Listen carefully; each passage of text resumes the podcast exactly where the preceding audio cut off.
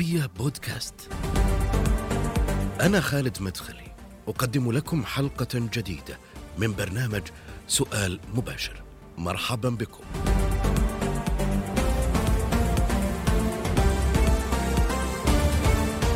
مع تفشي فيروس كورونا في عام ألفين وعشرين، سمحت السعودية لألف شخص فقط من داخل المملكة بأداء مناسك الحج، قبل أن يتم رفع العدد في العام التالي إلى ستين ألفا من المطعمين بالكامل، جرى اختيارهم بواسطة القرعة. هذا العام أعلنت السعودية أنها ستسمح لما يصل إلى مليون شخص بأداء مناسك الحج.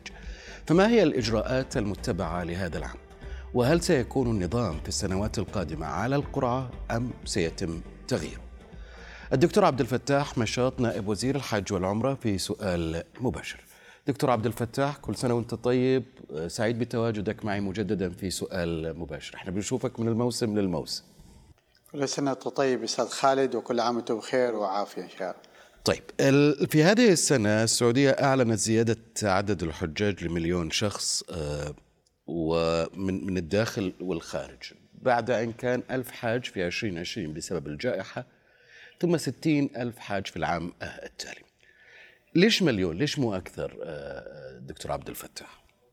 والله هو أول شيء نقول الحمد لله سبحانه وتعالى إنه أمن علينا بالعدد المليوني الآن. طبعا نحن العودة كانت مثل ما كانت العودة تدرج في العمرة، نفس الشيء تدرج في الحج. موسم الحج هو مختلف بكل المقاييس عن أي موسم آخر تاني. الجميع يعرف أنه الحج يوجد فيه هناك ارتباط وثيق جدا بين المكان والزمان في كل مراحل رحلة الحاج، ليس كالعمرة. العمرة نحن رجعنا بأكثر من مليون حقيقة خلال موسم رمضان الماضي، لكن العمرة بطبيعة الحال هو عبارة عن موسم يقضي فيه المعتمر ساعات في المسجد الحرام ثم ينتقل إلى مسكنه، في حين أنه الحج لا، في هناك رحلة مرتبطة فيها الزمان والمكان، ينتقل في خمسة أيام من منطقة إلى منطقة أخرى ثانية. ولهذا السبب كان حقيقة ما يسود من معايير ومقاييس تقيس حقيقة الأعداد المحددة لهذا الحج هو المعايير الصحية وأمن وسلامة الحجاج. هل كان رقم متحفظ؟ لأنه حتى هو رقم كبير بالتأكيد مقارنة مع حج العام الماضي، لكن هل كان في أرقام أخرى أنتم درستوها وبالتالي يعني وجدتوا أن الرقم المناسب ربما هو مليون حاج؟ وطبعا الطبيعي يعني احنا منذ موسم الحج الماضي كما فعلنا في الموسم الماضي انه وضعنا عدة سيناريوز ونحدد ايش افضل شيء طبقا للمؤشرات الصحية والمؤشرات التنظيمية. هذه السنة نفس نفس الموضوع، وضعت حقيقة المؤشرات في مقدمة اختياراتنا، ووضعت عدة خيارات او سيناريو، وفي النهاية توصل الجميع على أنه أفضل سيناريو يمكن أن يقدم الحج ونطلع به بحج سالم وصحي هو المليون حاج. على ماذا بني هذا هذا الرقم وهذا الاختيار؟ إيش المعايير اللي اتخذتوها أو الإجراءات اللي رأيتوا أنها ممكن تسد هذا الرقم، يعني الاحتياجات أو متطلبات يعني هذا الرقم من الحجاج؟ طبعا يمكن زي ما ذكرت في بداية الحديث، يعني احنا عندنا خمسة أيام ينتقل الحاج فيها من من منطقة إلى منطقة، لكن عندنا عنق الزجاجة دائما وأبدا هي منى. منى منطقة منى هي مساحتها محدودة، وبالتالي المساحة المحددة لكل حاج يجب أن تحدد، اللي هي تصاحب فيها المعايير الصحية. فأفضل عدد يتناسب فيها المعايير الصحية، طبعا هي عملية حقيقة معقدة في حساب العدد، لكن في النهاية وجدنا أن العدد الأنسب للحفاظ على المعايير هو أن يكون هناك تطعيم، وفي في نفس الوقت حددنا فيها الأعمار، وفي نفس الوقت حددنا فيها العدد اللي يتناسب مع المكان والزمان. شروط أن يكون كل الحجاج مطعمين أو ملقحين؟ أكيد طبعا. هل هي لقاحات معينة؟ الجرعة الكاملة من اللقاح. لقاحات معينة ولا مطعم؟ طبعا نعم، هي هي ما تم اعتماده وما اعتمد من من المنظمة العالمية للصحة، وهي تقريبا في حدود إحدى عشر لقاح من اللقاحات واللي منتشرة في جميع أنحاء العالم، وضعت في بوابة وقاية، وبالتالي يعني هي اللي غطت معظم العالم. وليس يوجد لقاح محدد تم الاشتراط به. بعد الإعلان بدأتم في تلقي طلبات طلبات الحج سواء كان من الداخل والخارج، ثمانمئة وخمسين ألف حاج هي مخصصة لحجاج الخارج. دكتور عبد الفتاح، حجم الطلبات اللي وصلتكم أولا وكيف تعاملتم معها؟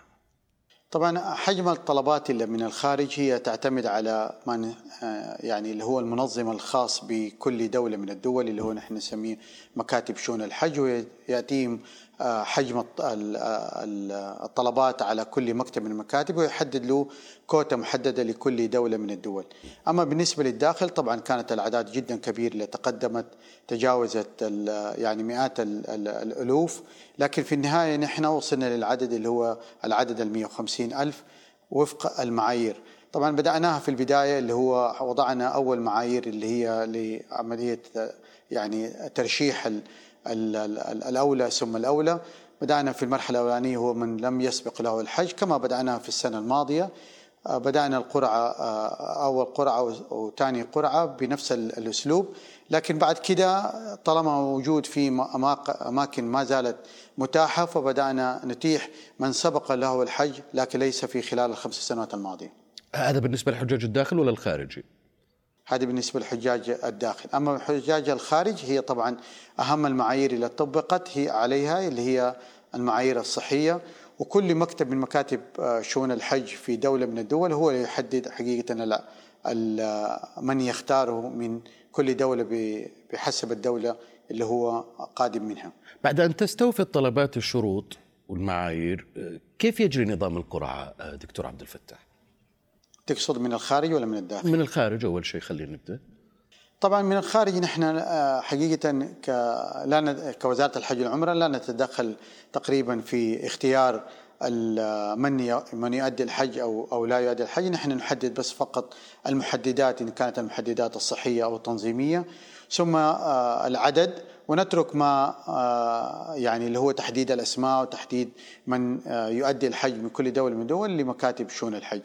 أما بالنسبة للداخل كما ذكرت يعني قبل قليل إنه نحن وضعنا حقيقة آلية محددة عن طريق المنصة الإلكترونية لوزارة الحج والعمرة، جمعنا فيها كل الطلبات لفترة محددة تقريبا في حدود عشر أيام. بعد العشر أيام بدأت عملية القرعة واخترنا نحن الدفعة الأولانية ثم الدفعة الثانية حتى وصلنا إلى أربع دفعات تقريبا. الآن أستطيع أن أقول أنه العدد شبه اكتمل في حجاج الداخل اللي هم من المقيمين والمواطنين المئة وخمسين ألف حاج. هي القرعة الإلكترونية لا ما فيها أي تدخل بشري تماما، يعني أنا أود أن أؤكد أنه القرعة التي تمت في الأربع القرعة اللي تمت في حجاج الداخل كان لا يوجد فيها أي تدخل إنساني، كانت الحاسب الآلي هو من يقوم بالاختيار. طبعا أكيد حيكون فيها محددات تطبق أو معايير اللي هي تطبق في البداية، وبعد ذلك يتم اختيار الشخص اللي هو مهيأ لأداء الحج. يعطى فرصة تقريبا ثمانية وأربعين ساعة إلى اثنين وسبعين ساعة حتى يسدد تكاليف الحج، وبعد كده إذا لم يسدد بدأنا القرعة الثانية ثم الثالثة ثم الرابعة حتى الحمد لله انتهينا تقريبا قبل يومين القرعة الرابعة. والخارج أو حجاج الخارج طبقت عليهم القرعة دكتور عبد الفتاح؟ طبعا بعض الدول أكيد طبق القرعة عندهم لأنه أكيد الأعداد عندهم كبيرة والعدد المحدد لكل دولة محدود، وبطبيعة الحال أنا أتوقع أن كل دولة من الدول تطبق نفس المعايير نفس الآلية اللي طبقت هنا. أنتوا حطيتوا أيضا من شروط الحج أنه العمر ما يتجاوز خمسة وستين سنة، ليش هذا الشرط؟ أنه في كثير من الناس تتساءل يعني. صحيح طبعا هذا الشرط هو يعتمد على على مدى حقيقة من من من خلال الدراسات اللي وضعت في الجهات الصحية في المملكة العربية السعودية وحتى حتى الأبحاث اللي هي نشرت في العالم، وجد إنه السن اللي هو خمسة وستين عام أو أكبر من خمسة وستين عام هو معرض للحالات يكون حالته تكون حرجة لا سمح الله إنه أصيب بفيروس كورونا، لكن ما اللي هو يتمتع بصحة جيدة ويكون عمره أقل من خمسة وستين سنة هو من يستطيع حقيقة أن يقاوم فيروس كورونا، وبالتالي وضع الحد العمري بناء على دراسات ويعني وتقارير صحية في المقام الأول. طيب، أنتم استحدثتوا أيضا بوابة إلكترونية تتيح للراغبين تأدية مناسك الحج من عدد من الدول الغربية تسجيل مباشر حصول على التأشيرات اللازمة. وكالة الصحافة الفرنسية تحدثت وقالت بأن هذا النظام سيسري على مواطني أمريكا، كندا، أوروبا، المملكة المتحدة وأستراليا. ليش استحدثتوا هذا النظام بالنسبة لهؤلاء الحجاج من هذه الدول بالذات؟ طبعا الحجاج اللي من هؤلاء الدول كانوا يتم من خلال منظمين عبارة عن مكاتب سياحية، وكان في هناك تباين كبير جدا، في حين أنه الدول الأخرى الثانية هناك اتفاقيات بين بين بين مكتب شؤون الحج ووزارة الحج والعمرة يتم فيها اختيار المعايير والأعداد، لكن الدول في أوروبا وأمريكا وأستراليا لا لا يوجد حقيقة هذا النوع من الاتفاقيات، بل يوجد هناك العديد من الاتفاقيات مع مكاتب السياحة، وبالتالي كان من بسبب التباين في الأسعار حقيقة والتباين في الخدمات، نحن نتحدث على ليس عدد بسيط، نحن نتحدث قرابة الألف منظم في هذه الدول، عشان نضع حقيقة يعني منصة موحدة تقدم أسعار موحدة لجميع هذه الدول. كان لابد أن يكون في هناك خطوة إلكترونية طبقت وطبقت هذه السنة على هذه الدول. جميل. ذكرتم في تصريح بأن وزارة الحج تعتزم إعادة بناء منظومة حجاج الداخل بعد انتهاء موسم الحج. لماذا ترون اليوم بأن هناك يعني ضرورة ربما أو حاجة لإعادة بناء هذه المنظومة بالنسبة للحجاج الداخل؟ طبعا نحن يعني هذا يهدف إلى التحسين والتطوير في في الخطوات إلا كانت تطبق في السابق. يعني ما ما طبق في منظومة حجاج الداخل كانت مبنية حقيقة على تعليمات وتنظيمات سابقة. لكل فترة من الفترات من الضروري حقيقة أنه يكون في هناك مرحلة أخرى تالية للتطوير والتحسين. نحن قسنا التجربة حقيقة في السنوات الماضية وخلال هذه السنة، وكان لابد أن يكون في هناك، طبعا نحن ما تحدثت عنه في التصريح اللي هو إعادة تطويرها، كان بالمقام الأول على إعادة تطويرها من الناحية التقنية، ولكن هذا لا يعني أنه لا يوجد هناك تطوير من الناحية التنظيمية. إذا اجتمعت الجانب التقني والجانب التنظيمي لتقديم الأفضل لضيوف الرحمن، لا شك أنه حيكون أثره كبير جدا وإيجابي على ضيوف الرحمن.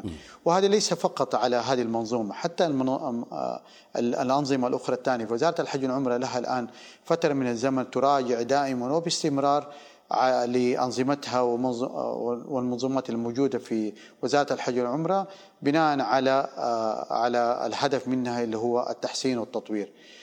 قياس الرضا لضيف الرحمن إن كان استخدامه للمنصة الإلكترونية أو حتى التنظيمات، برضه هذه من أحد الأمور اللي تساعدنا على التطوير والتحسين في المستقبل. لهذا السبب إن شاء الله بإذن الله نحن بعد موسم الحج إذا ربنا أكرمنا إن شاء الله بعد جمع المعلومات هيكون في هناك مرحلة أخرى تانية للتحسين والتطوير لمنظومة حجاج. جميل. يعني وأنا أتابع ردود الأفعال في بعض وسائل التواصل الاجتماعي، لقيت أنه في ناس مثلا كانت تشتكي من تأخر الرسائل، أنا أتكلم عن حجاج الداخل تحديدا، رسائل قبول طلباتهم يعني كحجاج في هذا العام. في ناس ربما اضطروا لهذا التأخير أنهم يلغوا حجهم هذا السنة بناء على التزامات معينة. في ناس كمان تكلمت أنهم وضعوا مع أنهم جايين مثلا من منطقة زي الرياض، وضعوا في حملات حج في جدة مثلا أو تابع لجدة مثلا. يعني كيف تعلق على هذه الإشكاليات دكتور عبد الفتاح؟ طبعا هي هي تعود إلى آلية والرغبات الخاصة بحجاج الداخل. طبعا يمكن وهذه وهذه واحدة الأسباب اللي حقيقة دعتنا إنه يجب أن تكون منظومة حجاج الداخل تكون بشكل أفضل مما كانت عليه هذه هذه السنة.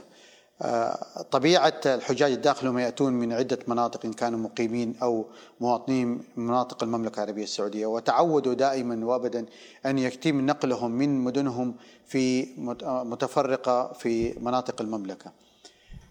لما تيجي شركة من الشركات تبدأ تعرض باقة الخدمات، تقوم تضع مجموعة من من العدد في الرياض ثم الدمام ثم جدة ثم مكة. أحيانا الشخص لما يجي يطلب ما ينتبه أنه يفترض أنه يختار المدينة، هو يختار الشركة بس ما يختار المدينة، وبالتالي بعد ما اختار الشركة يجد أنه المدينة اللي هو اختار منها الرياض هو كان يحتاج أو يكون فرضا جدة. يعني أرجع وأقول إنه هي منظومة ليس منظومة سهلة، حتى فيها خيارات، المعايير فيها كبيرة جدا. يمكن تبسيطها لضيف الرحمن هو أفضل وأفضل حل يكون حيكون إن شاء الله بإذن الله إذا طبقناه السنة القادمة. بعض الناس ما زالت تشتكي. نلاحظ حقيقة ال ال تفضل دكتور. يعني يمكن صحيح أنا أنا أتفق معهم حقيقة وشاركهم الرأي في القرعة الأولانية. حقيقة كان العدد كبير جدا واختيرت عدد محدد للقرعة في كقرعة الأولى وكانت فيها الخيارات ما هي واضحة للمواطنين والمقيمين. في القرعة رقم اثنين بدأنا نغير حقيقة آلية أو أسلوب القرعة، بدأنا نحدد إنه الشخص اللي من الرياض ما نعطيله إلا, إلا فقط إلا من الرياض، حتى لو كان إلا حتى لو كان هو طلبها من الدمام. نحن نحن عارفين يعني يمكن معظمهم ما انتبه للمدينة وبالتالي نزلت له المدينة مختلفة. القرعة الثالثة والرابعة يمكن لو لاحظ في في وسائل التواصل الاجتماعي خف حقيقة حدة صحيح. الشكاوي وال وال والملاحظات في الثالثة والرابعة. حتى الرابعة كانت حقيقة كانت توفي رغبات الشخص بشكل جدا رئيسي. باقي واحدة أو تحدي يمكن أو مشكلة إلى مشكلة الأسعار، أسعار الحملات. ربما في بعض الناس ما زالت تشتكي من أنه ما زالت الأسعار يعني مش في متناول الجميع مرتفعة. أيضا كيف أنتم ممكن تتعاملوا مع هذا الوضع وكيف تواجه هالمشكلة أيضا دكتور عبد الفتاح؟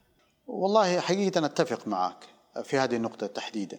يعني إذا رجعنا ما قبل الجائحة كان في هناك أكثر من باقة أنواع، يعني نحن شيء ما نسميه بالميسرة اللي هي كان سكنهم خارج منى ولا يسكن في منى، مجرد بس فقط يذهب إلى منى للمبيت وكانت سعرها جدا محدود. هذه السنة يمكن الاختلاف، وهذه يعني أنا أشكرك حقيقة على السؤال ده، الاختلاف عن ما قبل الجائحة وهذه السنة إنه نحن حددنا ثلاثة أنواع من أنواع الباقات، وهي تكون أعلى نوع من أنواع الباقات حرصا على جودة الخدمات اللي قدم اللي حتقدم لضيف الرحمن. فكانت هي الباقة الأبراج اللي هي الستة العماير اللي موجودة في منى، ثم الباقة اللي تليها اللي هي الباقة أو ما كان يسمى بالباقة المطورة نحن نسميها ضيافة رقم واحد، ثم ضيافة رقم اثنين. ضيافة رقم واحد اللي هي تم استحداثها من شركة كدانا وتم تطوير المخيمات، ثم المخيمات اللي هي تسمى ضيافة رقم اثنين اللي هي ثالث نوع من أنواع. لو لو قارناها بعام ألف وأربعمائة وأربعين هي حقيقة هي أعلى الباقات، فما تقدر تقارن الأسعار يعني تماما بعام ألف وأربعمائة وأربعين وما هو في عام ألف وأربعمائة وثلاثة وأربعين. لكن إذا تقارن بالطريقة الصحيحة قارن أفضل ثلاثة باقات في عام ألف وأربعمائة وأربعين مع الباقات في ثلاثة وأربعين. بس أنتوا تعملوا على دراسة كل كل هذه الإشكاليات وربما وضع حلول وخيارات أكبر خلال المواسم القادمة. خليني أسألك أيضا عن موضوع، أنت عارف في عشرين عشرين كان العالم يواجه تحدي كبير، كانت الأزمة هي أزمة فيروس كورونا، وهذا أيضا استوجب طريقة تعامل مختلفة من قبل كل الجهات في المملكة بما فيها وزارة الحج وغيرها أيضا من الجهات المعنية مع موسم الحج. اليوم عندنا المشكلة أظن أكبر أو التحدي أكبر. تعرف أنه في فيروسات منتشرة زي جدري البقر، الكلام عن أو عفوا القردة، وموضوع الحمى النزفية وغيرها من الفيروسات اللي بدأت تنتشر، وهذا يضع ربما على عاتقكم وكاهلكم تحدي كمان وثقل أكبر في التعامل مع مع هذه الإشكاليات. وش خطتكم للتعامل مع هذا الوضع، يعني مع هذه الفيروسات والأوبئة اللي منتشرة اليوم في في العالم؟ والله أستاذ خالد، يعني التجربة اللي مرت فيها المملكة العربية السعودية خلال السنتين الماضية م. وآلية وأسلوب التعامل مع جائحة كورونا أعطت ثقة كبيرة جدا في أنه ولله الحمد بسبب الإمكانيات اللي موجودة في المملكة وصلنا إلى مستوى استقرار كبير جدا في التعاطي مع هذه الأنواع من أنواع الأوبئة. نحن يعني طبعا أكيد الأوبئة موجودة في المملكة وموجودة خارج المملكة، لكن إذا تحدثنا عن المملكة العربية السعودية الجهات المختصة الصحية والطبية في المملكة العربية السعودية تضع دائما وأبدا تضع كل الخيارات وكل السيناريوز اللي هي تتعامل فيها مع أي نوع من أنواع الأوبئة. شفنا كيف تعاملت فيها بجائحة كورونا، كل الجهات الحكومية تجاوبت معها وتناغمت في في التعامل مع مع التعامل مع الجائحة. وبالنسبة لما ما يعني ما هو متخوف إنه يكون لا سمح الله يكون في وباء جديد يظهر، قد يكون يظهر، ونحن نسأل الله سبحانه وتعالى أنه لا يظهر أي وباء في موسم هذا الحج. لكن أنا أقول أنه الجهات الصحية في المملكة العربية السعودية وضعت جميع الخطط الاستباقية اللي ممكن تتعامل مع أي حدث إن شاء الله لا سمح الله. يعني بمعنى أنتم لديكم القدرة على كشف هذه الحالات قبل أو بعد حتى وصول الحجاج إلى إلى إلى إلى المملكة، ولكم إجراءات خاصة في التعامل معها. يعني كورونا ممكن فيه عزل، في إجراءات عزل، لكن مثلا جدري القردة وغيرها من الأمراض، حمى نزفية وغيرها، هل لكم استراتيجيات أيضا وخطط للتعامل مع المرضى اللي ممكن يوصلوا وهم يحملوا هذا الفيروس أو المرض؟ طبعا هي زي ما ذكرت انه في خطط استباقيه وبعض الفحوصات الاستباقيه اللي تطلب من من ضيف الرحمن ضيف الرحمن قبل قدومه للمملكه العربيه السعوديه. لكن حتى لا سمح الله ان ان وجد هذا الوباء في المملكه العربيه السعوديه، برضو في عندنا الخطط الخاصه بالتعامل معه من من الجهات الصحيه والطبيه.